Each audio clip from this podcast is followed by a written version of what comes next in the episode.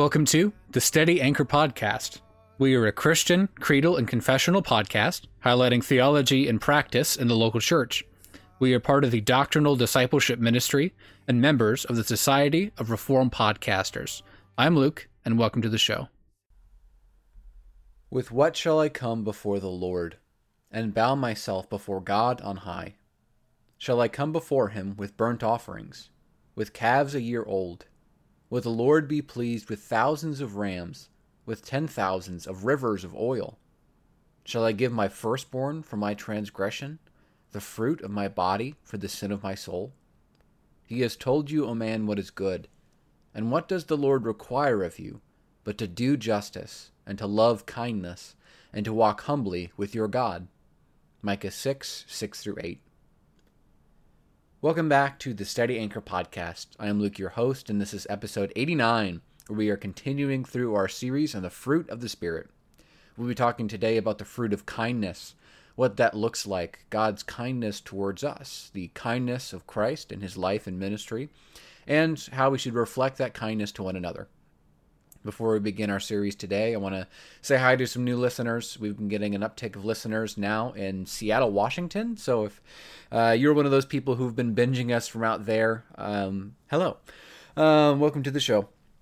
If you are enjoying the content, if you've been following through this series with us and have been benefited from it, I'd urge you to also check out some of the content from the other shows in our network.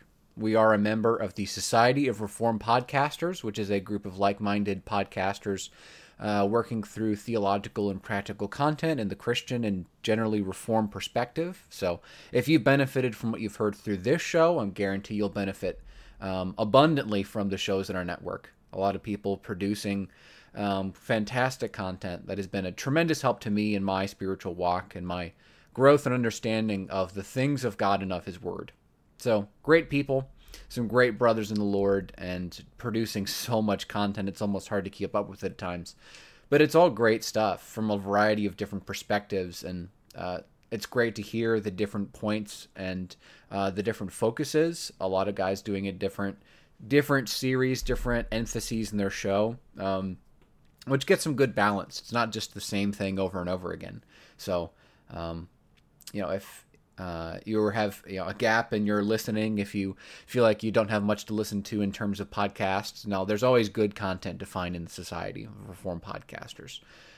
So again, we're going through the Fruit of the Spirit series. We've been going through this for the last couple months. We had to take a break over the summer, but we've picked up again recently. If you're more new to the show, like some of our newer listeners, I'm a seminary student going to Mid-America Reform Seminary in Indiana for my Master of Divinity. I'm personally studying for pastoral ministry. I feel like that's my calling and what the Lord has equipped me for and my desire to serve in the church vocationally. So it's been a bit more difficult to record. I have to record less frequently, so thank you for your patience in that. But we've been going through this series just talking about this list that's commonly called the fruit of the Spirit that we find in Galatians chapter 5. We've gone through the first 4 of these fruits of the Spirit: love, joy, peace, and patience. So if you haven't heard any of the previous episodes, you may want to go back to get a better context in this series. What we've been doing this is somewhat of a word study format where we go through looking at the biblical language, how it's describing, defining, and using these various terms, how it's exemplified in the scriptures, both in the character of God towards us and its manifestation in the incarnate Christ and his ministry, and in how we are to do this to one another, how we are to reflect these characteristics in the way that we act towards our family, our coworkers, our neighbor in general, which is all of the people whom we come across in life. So, as with word study series, it's important not to do kind of shoehorn too much meaning into each individual usage. There are nuances of language. Words aren't always used in exactly the same way in every context. And so it's important for us to, as we go through this series, be careful not to put an illegitimate definition on every single use. Again, there is nuance in the way that the biblical authors use certain words. They are different people running at different times to different audiences with different emphases, but all of them guided by the same Holy Spirit. And so we want to see how All of Scripture attests to these characteristics and how we can see these different facets of how they might be lived in our lives and how they can better help us to appreciate the character of God and His character towards us, His patience, His kindness, His love towards us. So this series is meant to be emphasizing the grace of God and not to be burdening you, the listener, with more law, more things to do. We know that these are the fruit of the Spirit. These are things that the Spirit of God produces within us who believe in Christ, who have been united to Christ by faith, born again by the power of the Spirit, and indwelled with Him, filled with Him, the Spirit, and that it is His gracious work in our lives that produces these fruit. It's not that we just have to buckle down and force ourselves and try and will up greater sanctification.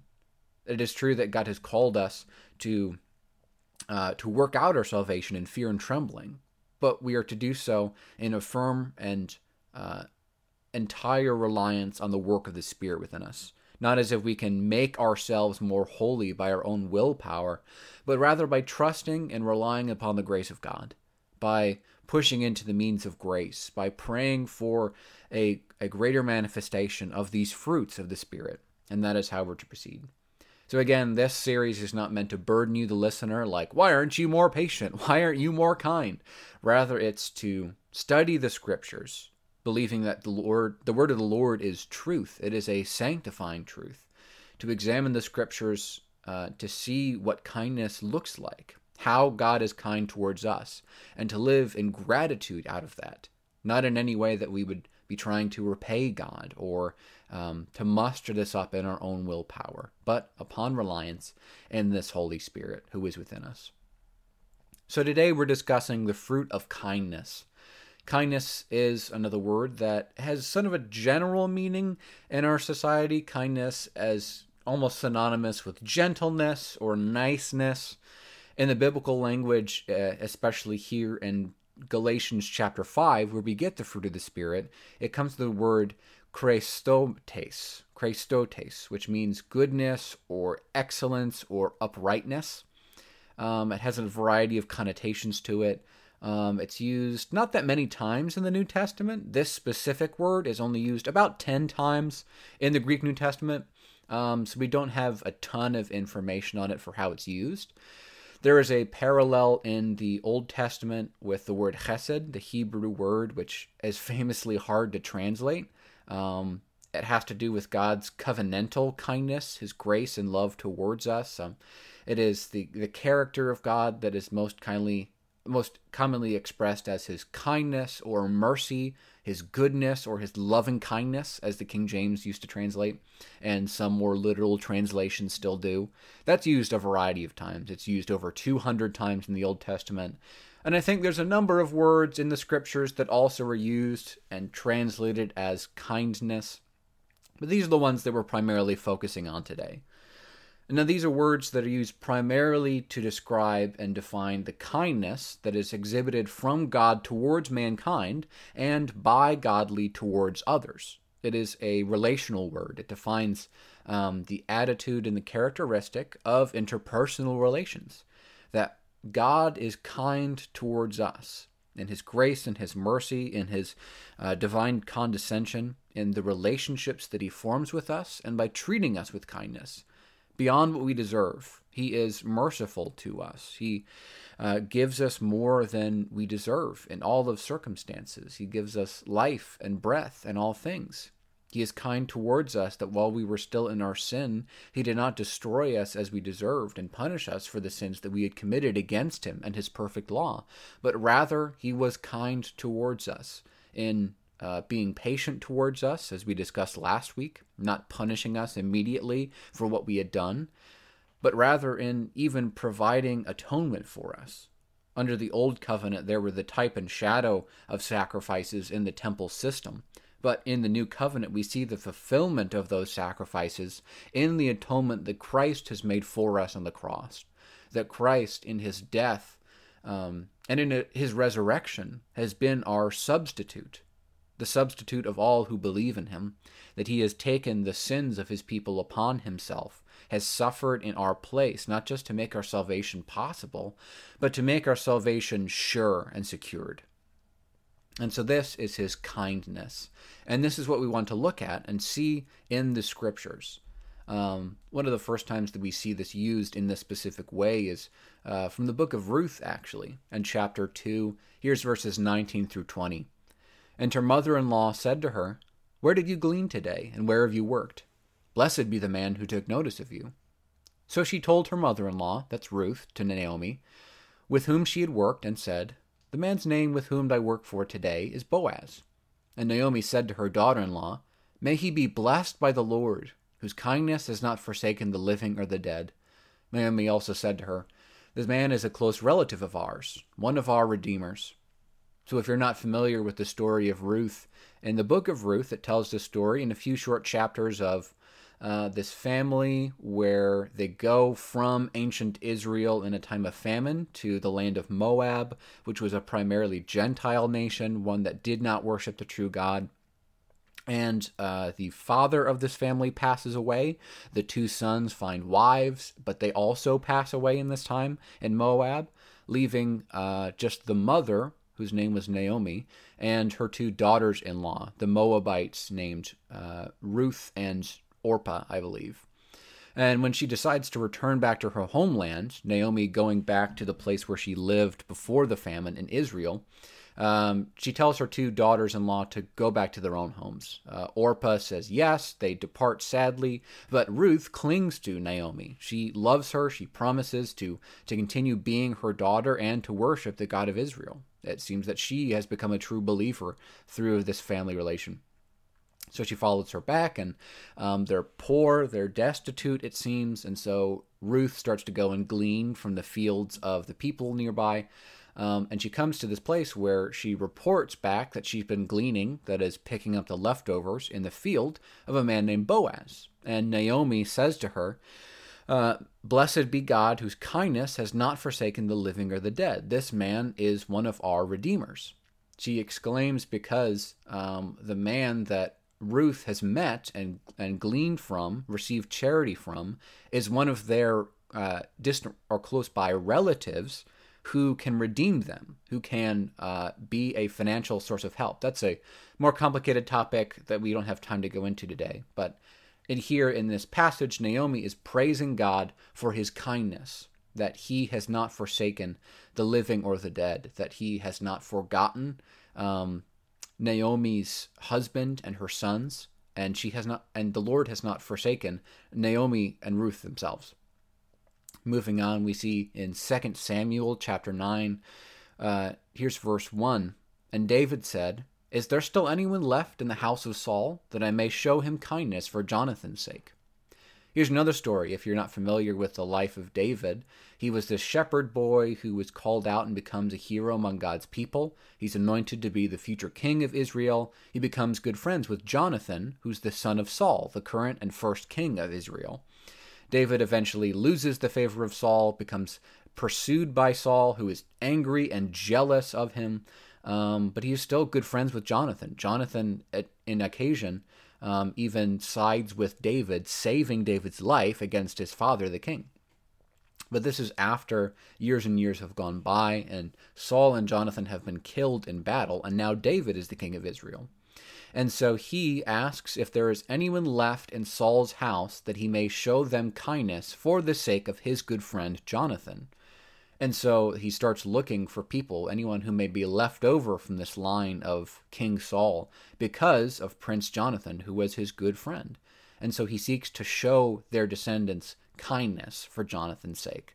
And we see that he does. There's a crippled boy from Jonathan's house named Mephibosheth, which is a fun name to say. And he decides to bring him in and treat him well and kindly because of his relationship for Jonathan. So here we see an example of what kindness looks like in the relation lived in the life of the godly ones. David at this time was following after the Lord and seeking to show a holy and just kindness to others, especially for the sake of his departed friend. We see also in Job this quote in chapter 6, verse 14, "He who withholds kindness from a friend forsakes the fear of the Almighty. This is near the beginning of Job's story after he's lost everything, his possessions and his family and his wealth, and his friends have pretty much started rebuking him, saying, well, you must have done something to deserve this. And so he, in turn, says, I've done nothing wrong. And to you, he says to his friends who are rebuking and correcting him, that he who withholds kindness from a friend forsakes the fear of the Almighty. He feels like he's being attacked by them and accused unjustly, that they are withholding kindness from their friend, and therefore forsaking the fear of the Lord. We see also in Psalm 141, verse 5, the psalmist writes, Let a righteous man strike me. It is a kindness. Let him rebuke me. It is oil for my head. Let my head not refuse it. It's a statement from the psalmist. I'm not sure if this is from David or not. I didn't look into that. But the psalmist is writing and even encouraging the righteous man to strike him, for it is an act of kindness. It's a similar theme that we see repeated throughout the Proverbs, that the rebuke of an honest, a wise, a holy person is a kindness. That when we accept correction from people who are genuinely trying to call us out of our sin and into a right relationship with God and others, it is a kind thing for them to do. It's not an evil thing, it's not a hateful thing, it's not a bigoted thing, whatever it might be, to call someone justly into repentance. It's something that if we are wise and seeking holiness before the Lord, that we should accept as a kindness, that we should be open to rebuke and correction for when we have sinned and wronged. We see in Proverbs 21:21, whoever pursues righteousness and kindness will find life, righteousness, and honor. So whoever pursues righteousness and kindness, whoever makes it their aim in life to be a person who exhibits holiness, justice, righteousness, and kindness, compassion in the way that they live, they will find life, they will find righteousness, they will find honor. And that's a proverb. It's a general rule. It's not an absolute, as proverbs are, but it's a good thing to live by. Proverbs 31:26, and describing the kind of the ideal woman, as this chapter is often portrayed. It describes her as opening her mouth with wisdom and teaching, and having the teaching of kindness on her tongue, in verse 26. So the ideal woman, so to speak, portrayed in this chapter is described as having the teaching of kindness on her tongue. She is teaching her children and her servants and those around her to be kind. She is exhibiting that by the way that she speaks and the example that she lives out, what kindness looks like. We see also in the prophets, Hosea chapter 11, verses 1 through 4, where the Lord is describing his relationship to his people, his kindness towards them. He says this, When Israel was a child, I loved him, and out of Egypt I called my son. The more they were called, the more they went away. They kept sacrificing to the Baals and burnt offerings to idols. Yet it was I who taught Ephraim to walk. I took them up in my arms. But they did not know that I had healed them. I led them with cords of kindness, with bands of love, and I became to them as one who eases the yoke on their jaws. And I bent down to them and fed them. So this is the Lord speaking through the prophet Hosea, describing the way that his people, Israel, have walked away from him, the way that he loved Israel from their earliest of days, when he selected and chose Abraham out of the nations to be the father of this nation, when he loved them, when he called them out of Egypt in the Exodus. And the more that he called them to holiness and to walk with covenant with him, they walked away still. And we see this as a repeating pattern throughout the history of God's people, that in ancient Israel, that the nation who he had called and redeemed continued to turn away and to worship idols rather than the true and living God. But he still says that he led them with cords of kindness as a good shepherd, with bands of love, who eased the yoke on their jaws and bent down to feed them. He condescended, he lived among them and loved them as a good shepherd lives among his sheep, but they still turned away. We saw also in Micah chapter 6, verse 8, that famous verse, which we read at the beginning of our episode today. To reiterate that again, what does the Lord require of you but to do justice, to love kindness, and to walk humbly before your God?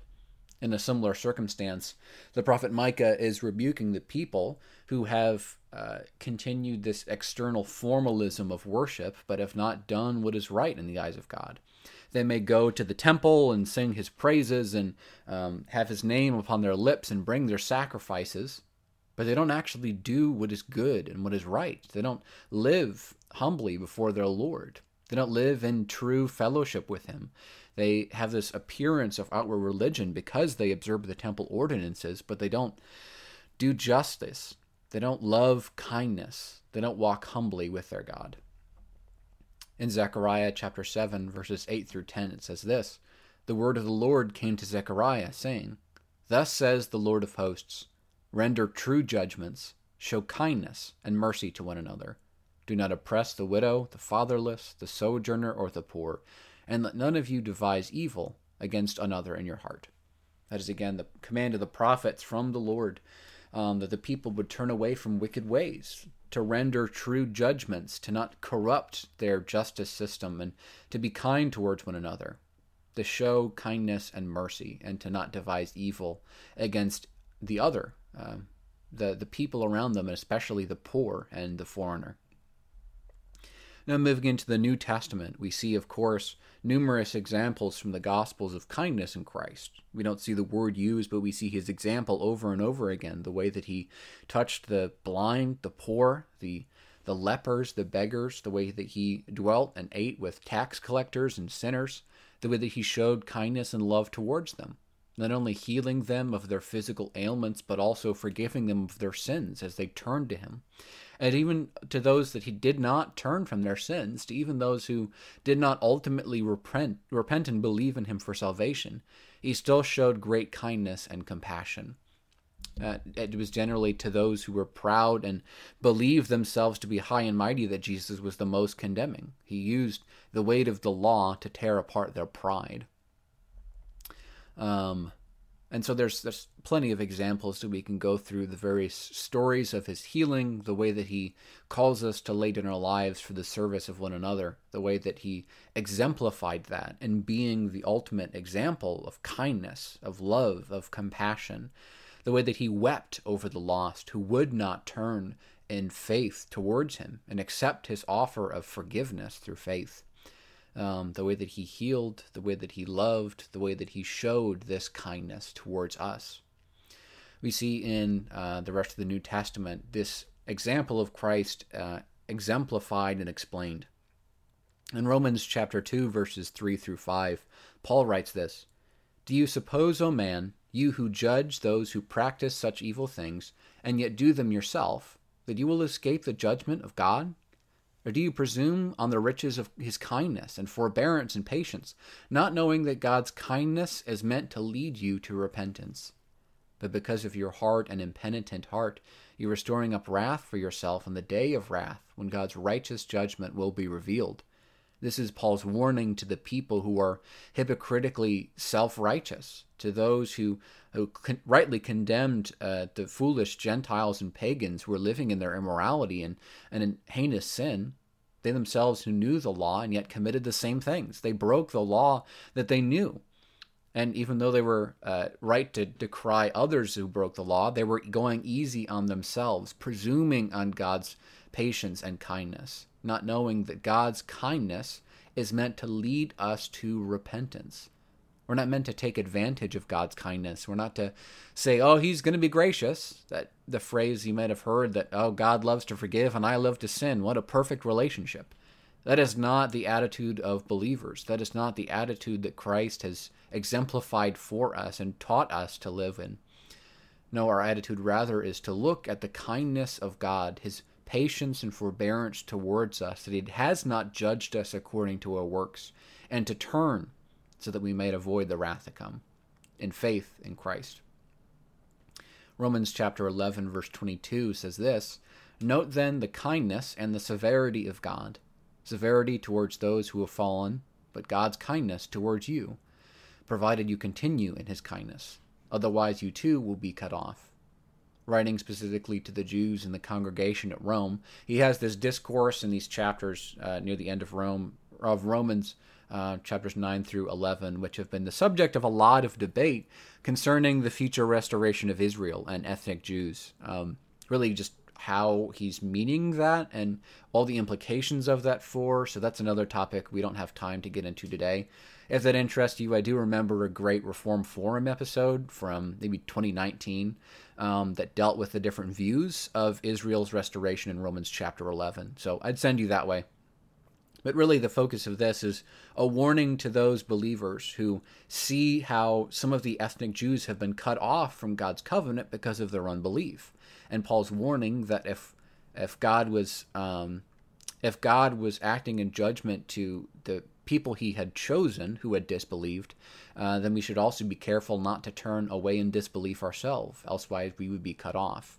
And again, there's a lot of nuance here about the perseverance of the saints, which is, I believe, a clear and biblical truth, but also like the seriousness of these warnings and phenomenological language of apostasy and stuff like that. So lots of topics to talk about, but moving on.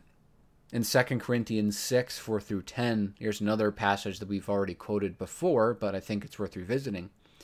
Paul writes, "But as servants of God, we commend ourselves in every way, by endurance, in afflictions, hardships, calamities, beatings, imprisonments, riots, labors, sleepless nights, and hunger, by purity, knowledge, patience, and kindness, in the Holy Spirit, genuine love, by truthful speech and the power of God, with the weapons of righteousness for the right hand and the left, through honor and dishonor, through slander and praise.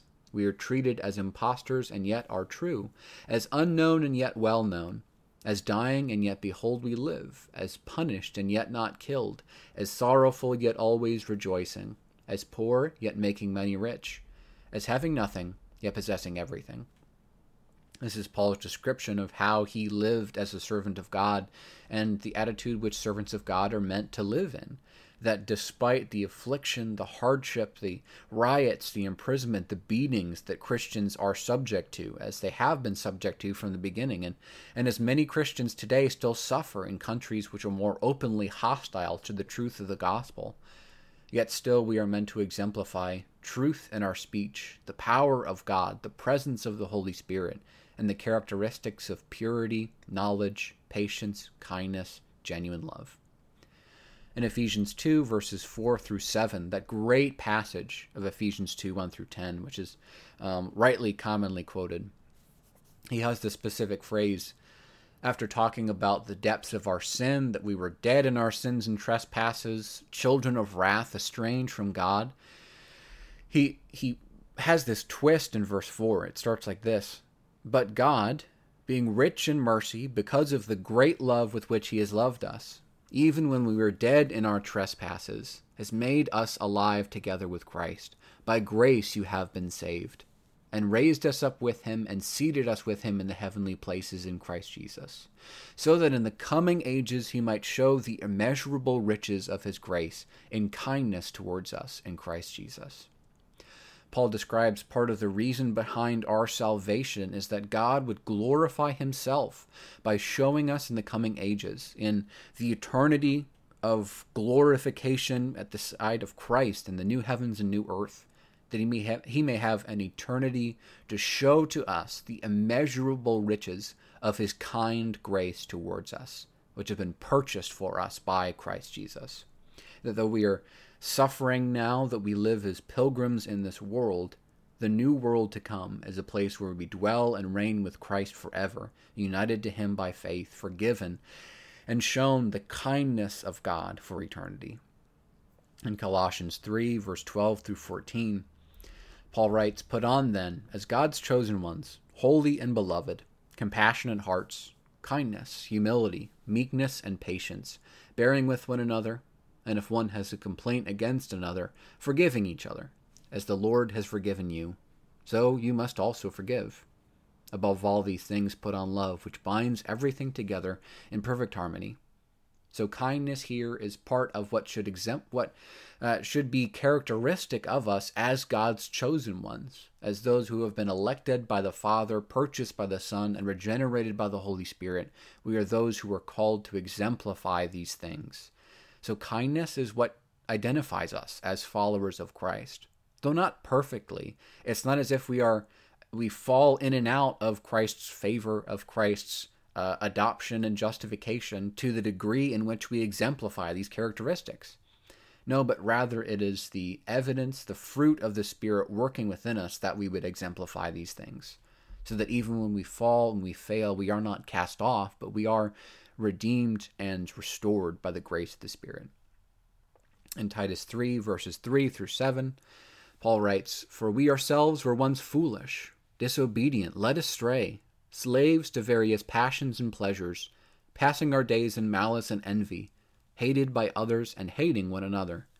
But when the goodness and loving kindness of God our Savior appeared, he saved us, not because of works done by us in righteousness, but according to his own mercy, by the washing of regeneration and the renewal of the Holy Spirit, whom he poured out on us richly through Christ Jesus our Savior, so that being justified by his grace, we might become heirs according to the hope of eternal life." So in his loving kindness towards us, that language which parallels the Old Testament, the Hebrew concept of chesed, it is so beautiful to hear the kindness of God towards us, that when his kindness appeared in Christ's incarnation, in the second person of the triune God, the Son, and his coming to earth and his living and dying, which many of us Christians celebrate on this season of the year in December. Again, we've talked about that before, that we have no biblical requirement to celebrate certain things at certain times of the year. It's not as if we are sinning against God by not celebrating the incarnation at one certain time of the calendar, but rather that's a tradition that has been passed down from even the earliest parts of the church, and something that should not be made into a legalistic thing. It should be something that we are allowed to do by our Christian freedom, but not forced to do by any man-made law. And so we do celebrate this, and I think it's fine to do this in good conscience, for us to celebrate the appearing of God, the kindness of our Savior appearing in Christ, that we would be washed by the regeneration and renewal of the Spirit poured out through us, through Christ our Savior, heirs according to the hope of eternal life. That is a beautiful truth, and something that is well worth dwelling upon. So to bring all of this to a point in conclusion, we have these three things. One, we see through all these passages God's kindness towards us, the way that God is kind, compassionate, loving, merciful, gracious, all the synonyms that we could possibly use, the way that he treats us, not as we deserve as sinners and lawbreakers, but the way that he treats us as beloved sons and daughters, united to him through faith in Christ. The way that he has redeemed us and adopted us, justified us, and is now sanctifying us, preparing for our ultimate glorification, our union with Christ now and forever. The kindness of God should lead us to repentance, that for us who have been born again, we can look back and see the lives that we once lived. And I remember those days where I was never questioning the existence of God. I knew he was there, but I hated him. And I sinned against him because I wanted to be the God of my own life, because he didn't give me the things that I wanted.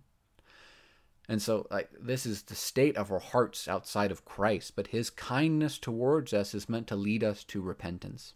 He did not punish me for the sins that I rightly deserved. He did not crush me, destroy me when I had first sinned, but rather was patient and kind towards me, purchasing my salvation through the incarnation of Christ, so that I may be forgiven.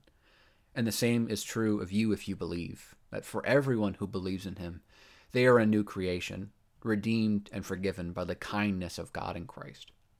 We see also this kindness exemplified towards Christ. The way that he lived, the way that he loved, the way that he acted toward those who were even hostile towards him, those who were the least deserving, the tax collectors, the prostitutes, the sinners, whom he showed kindness to. And us living in gratitude in light of the cross should lead us to live lives that also reflect that. Not in some sort of moralistic or exemplaristic way, like we have to earn our place in the kingdom by trying to live up to the life of Jesus. No, Jesus lived a perfect life, perfectly reflecting his good character as the Son of God, as the second person of the Godhead, which is something that we could never do in the way that he did. And so it's It's not as if we are trying to earn our place or earn God's favor by exhibiting kindness towards others, but rather out of gratitude and thanksgiving for the kindness that God has shown to us. So also we show kindness to others. That in our churches, in our family gatherings, as we come into the holiday season, Thanksgiving and Christmas and New Year's, that we would show kindness and understanding towards those whom we interact with.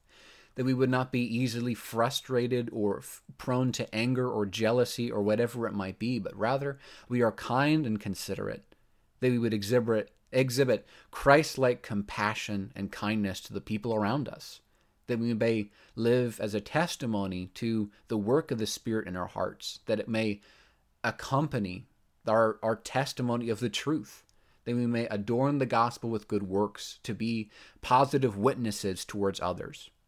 That not in such a way of that phrase commonly attributed to Francis, preach the gospel always, if necessary, use words. That quote not only is not original to Francis most likely, but it really kind of distorts what the gospel is. It confuses the gospel and our response to the gospel. The gospel is the message of Christ. It is the good news of the King and his kingdom. That Christ, God in the flesh, has come, has lived, and died and resurrected in our place, so that by faith and union with him we may have forgiveness of our sins and life eternal, and relationship with the God whom we were created to know and love and reflect. That is the gospel, that we were created in his image, fallen in sin, but restored through the grace of Christ and his love and kindness towards us. So the gospel is a message. No one has ever seen us do a good deed and said, "Oh, Jesus is Lord, I should live for him." No, rather it is our good deeds that hopefully are opening a door for us to communicate the gospel message more clearly and without any stumbling blocks. So as you go throughout this week, as you go through this holiday season, whether you're with family or friends or with coworkers or with especially people on social media where unkindness is so common and so easy, I would encourage you to remember God's kindness towards you, towards me, and to live in light of that. So until next time, that's all I got for now, but remember this, treasure these truths, hide these scriptures in your heart, and meditate on the kindness of God towards us in Christ. So until next time, love God, love his church, and love your neighbor as yourself. We'll see you around.